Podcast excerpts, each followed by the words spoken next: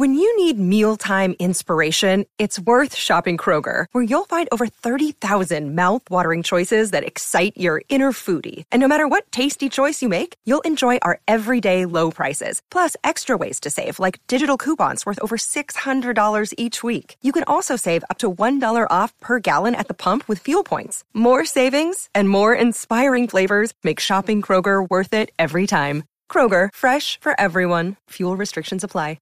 Another day is here, and you're ready for it. What to wear? Check. Breakfast, lunch, and dinner? Check. Planning for what's next and how to save for it? That's where Bank of America can help. For your financial to-dos, Bank of America has experts ready to help get you closer to your goals. Get started at one of our local financial centers or 24-7 in our mobile banking app. Find a location near you at bankofamerica.com slash talk to us. What would you like the power to do? Mobile banking requires downloading the app and is only available for select devices. Message and data rates may apply. Bank of America and a member FDIC. There is nobody I know who is more deserving of sitting in that room with that company Yeah. and making music than you, my friend. This is such great news. I cannot wait to hear that. Um, and I will teach Tim who the MC5 are between this com- conversation and the next one, so that he can Yeah, uh, he can it's, do more than just smile politely. But Yeah. that is such great no, news. no. I, I, I, I, three of those names I recognize. I think that's pretty good for me. That was pretty good. That's All pretty right. 50 years of music with 50 year old white guys.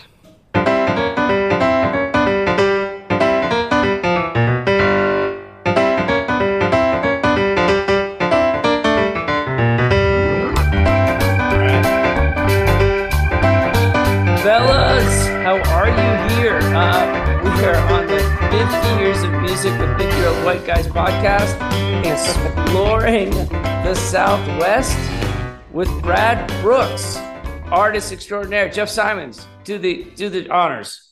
Ladies and gentlemen, welcome Brad Brooks to the podcast. He is a longtime running buddy of mine in the San Francisco Bay Area. Um, he wears a lot of different musical hats, but the one we're showcasing today uh, is a series of remarkable solo albums stretching Yeah. back to, for me, I think 2007 is the first time Brad and I played together or that I became aware of him. But um, he's been making just fantastic music for a long time. His most recent record is God Save the City, which is a uh, um, well, it's a lot of different things. It's a but it's a great record that's probably unified around the idea of holding it together through crisis, through uh, the trifecta pandemic facing America with uh, racial unrest and and COVID and Brad's own journey uh, through that time to health and success. So if you have not listened yet to Brad Brooks's God Save the City, then you have not heard one of the best records put out Yeah. in the last five or six years. Oh. so It's get good. on that, It's li- good. listeners. And please welcome Brad to the program, our resident expert on uh, cacti and tumbleweeds. So here we go. No, thank you guys for having me. Really, uh, really uh, looking forward to talking about this. You know, my Tucson roots, which, uh, as I said, is are still, you know, I still have some strong roots there, and go back. My mom lives there, but uh, it's All still right. a very vibrant music scene. Probably even more after you know. Uh, I was there not too long ago, maybe around Thanksgiving, and I was just really kind of blown away how much is going on all over that that sort of downtown Club Congress area. I was I was amazed. It's uh, very much like Austin, Texas. You know, there's a Oh, lot. wow. going on. Yeah. So, but it wasn't like that when you were a teenager, or or did it have a pretty good music scene back then? No, it did. It's always been kind of Austin's little stepbrother, you know, in a way. Okay. Uh, but very similar vibe of like there's a country uh country kind of thing uh to it, but also like a very freaky uh DIY do it yourself um house party um kind of thing to it. And uh there's always been very creative people and music um coming out of there because it was an inexpensive place to live and Sure. there was the University of Arizona, which is still there, and um, it's it still has a cool vibe, you know. That's awesome. Now, so you grew up there, did you learn to play guitar there? T- were you DIY Yeah, you know, as well? Uh, I started kind of the early '80s. Um, I didn't play guitar or piano. I was just the lead singer, uh, writing lyrics to other people's music.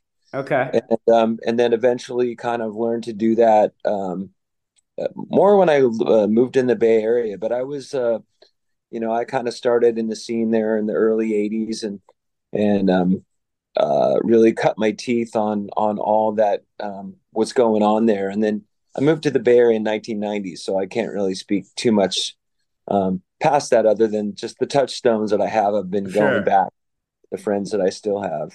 Well, if we want to go back to the early 80s, because most of our listeners are of that vintage, uh, what were some of the clubs? Do you remember some of the venues that you would go and see shows at in Tucson?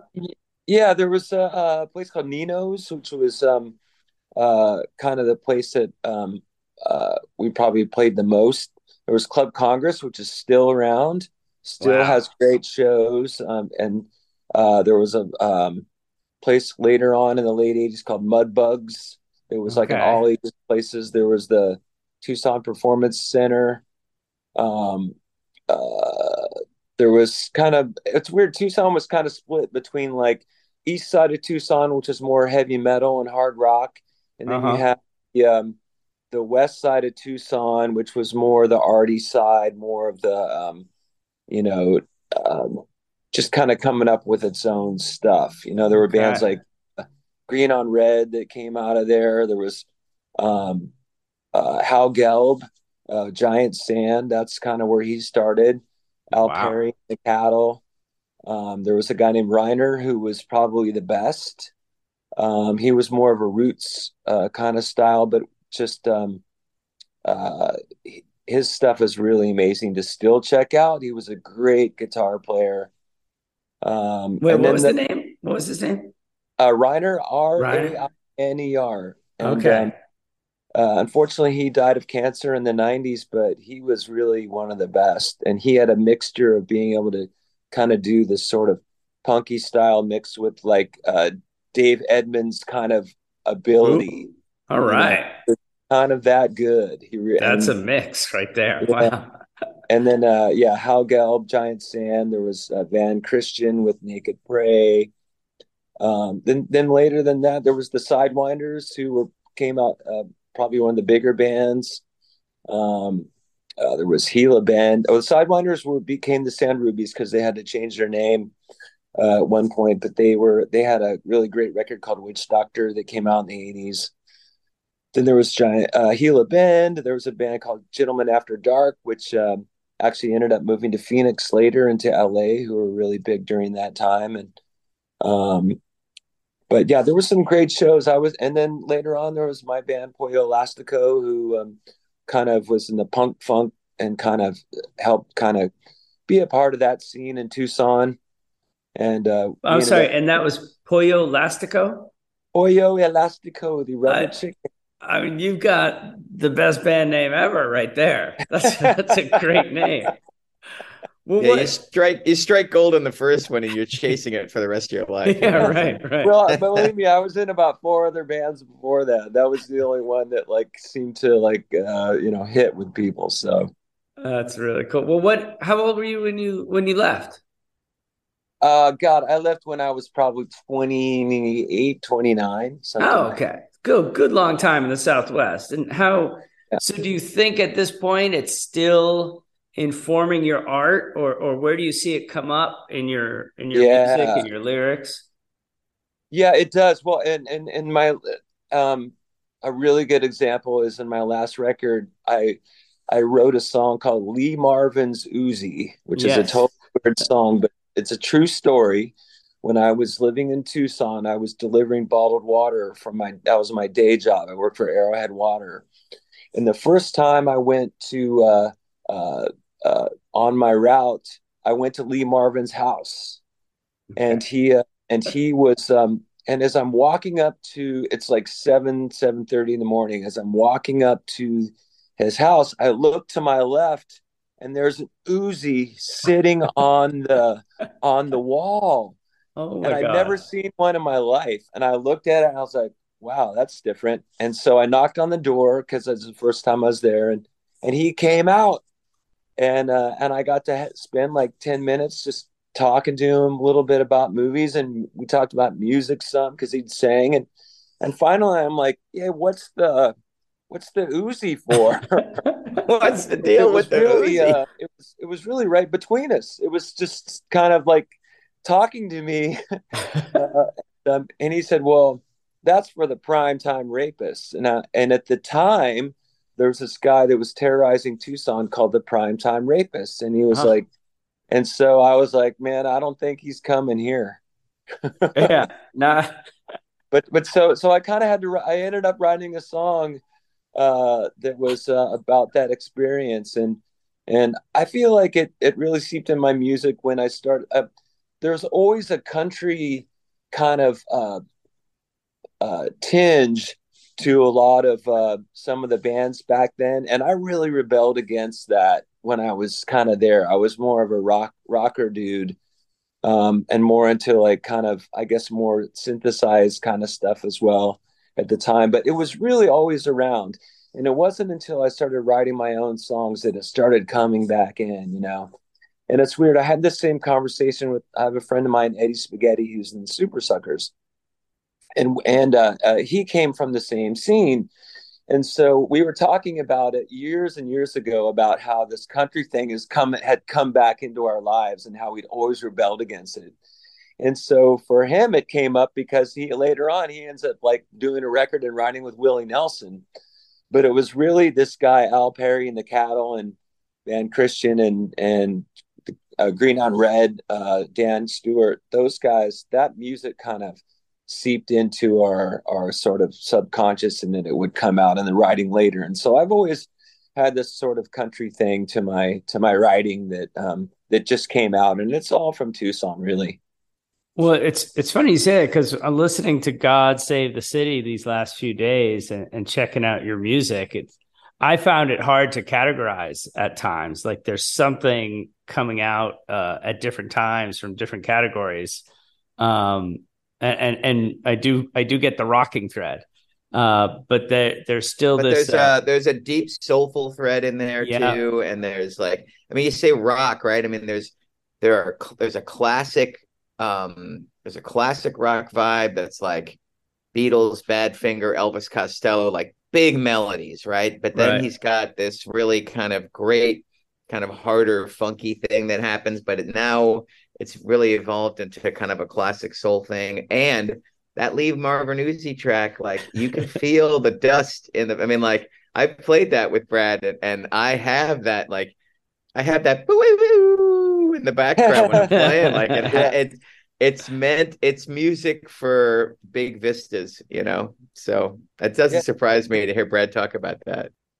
Yeah, it's very you know it's very cinematic. You know, there's and and I I will say that a band like um, Howe Gelb, Giant Sand, and all his versions, and also Calexico, like they distilled that vibe, you know, uh, that you know Morricone um, kind of thing. And there's there's um, and that's still out there. There's a really great band called Xixa X I X A that has even taken it further, and they um, they have they're doing this kind of psychedelic cumbia music.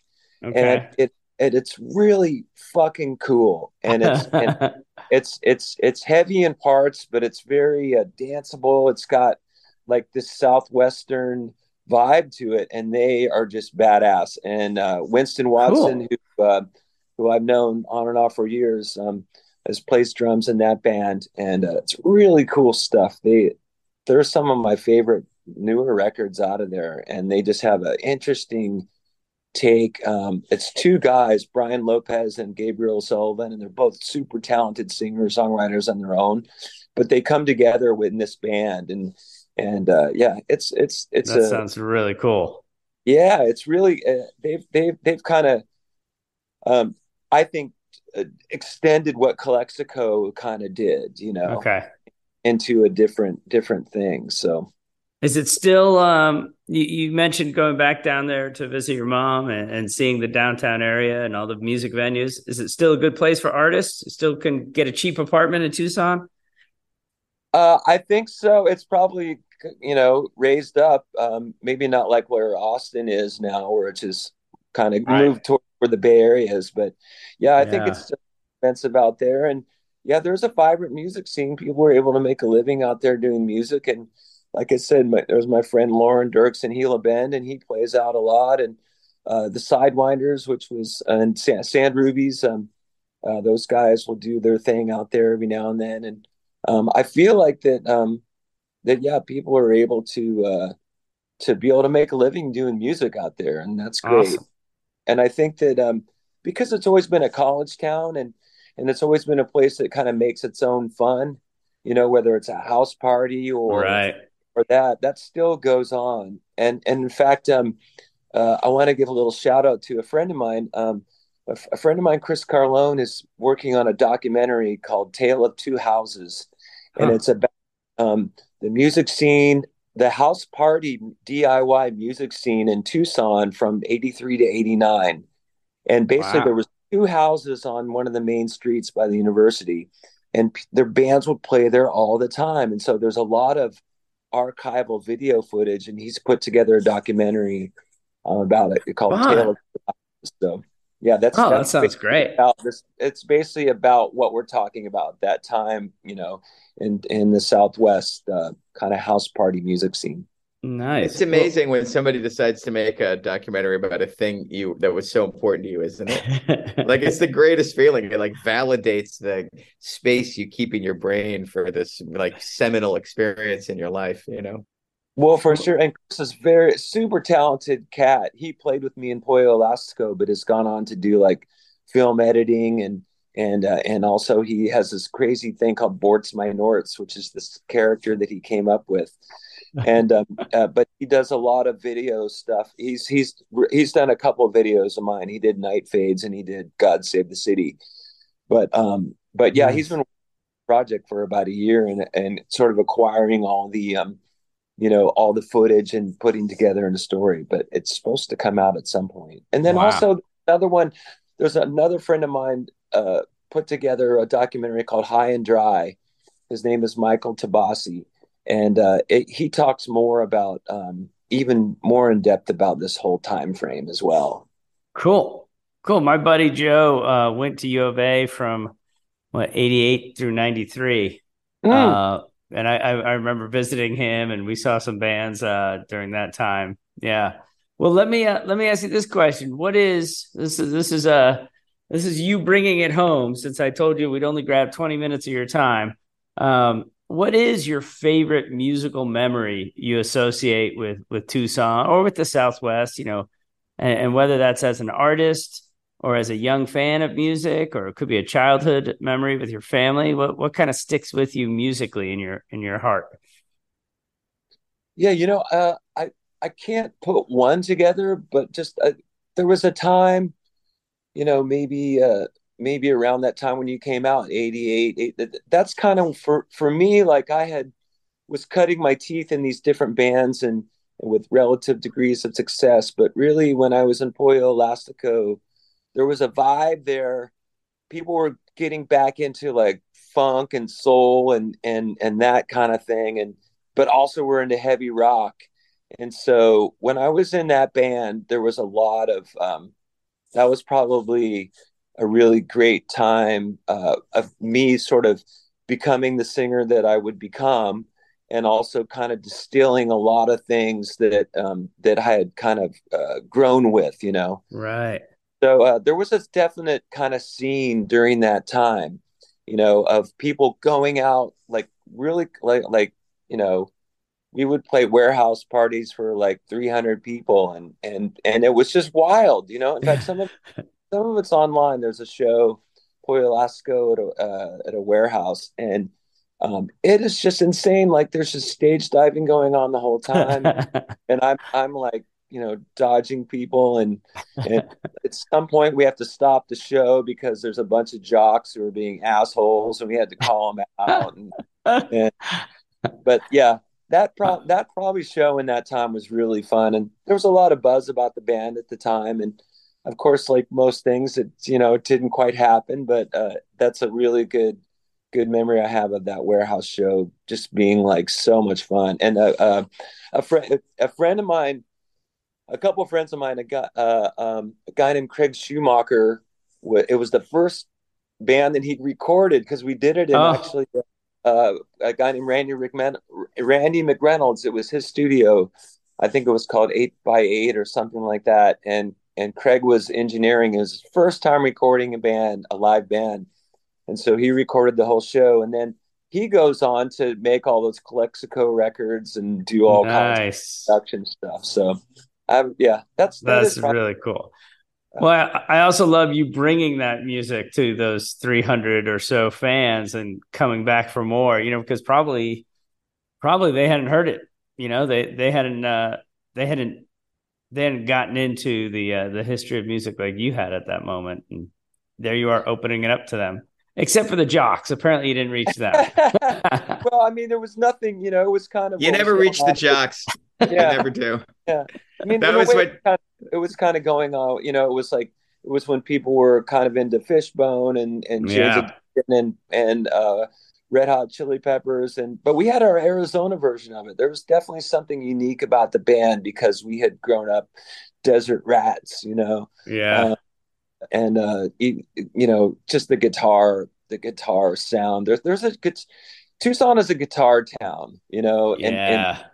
Like Austin is, you know, it's got a twang, but it's also got like a psychedelic twang to it, you know. So All right. Well, I have got to go teach the youth of America how to Charleston and how to waltz. You have Oh, such a weird so job, fun. dude.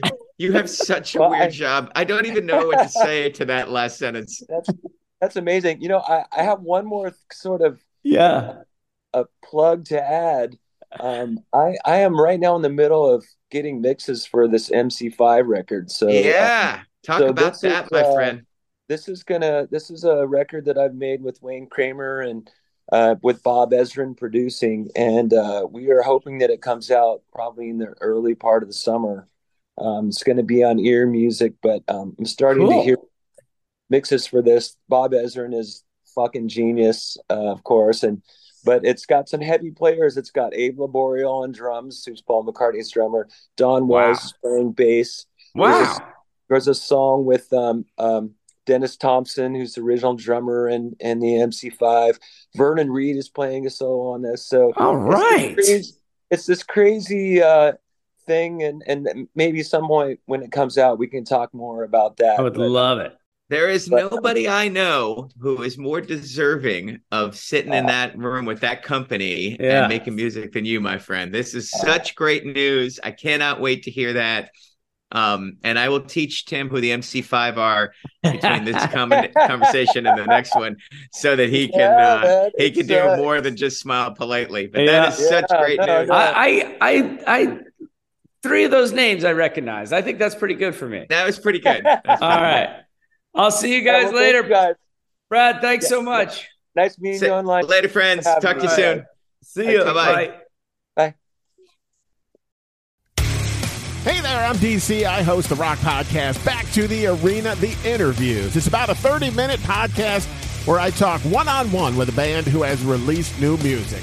You can find us on all the best podcast sites like Spotify, Apple, Google, iHeartRadio, and more. If you're a rock fan like me, subscribe today to Back to the Arena, The Interviews. Electricast.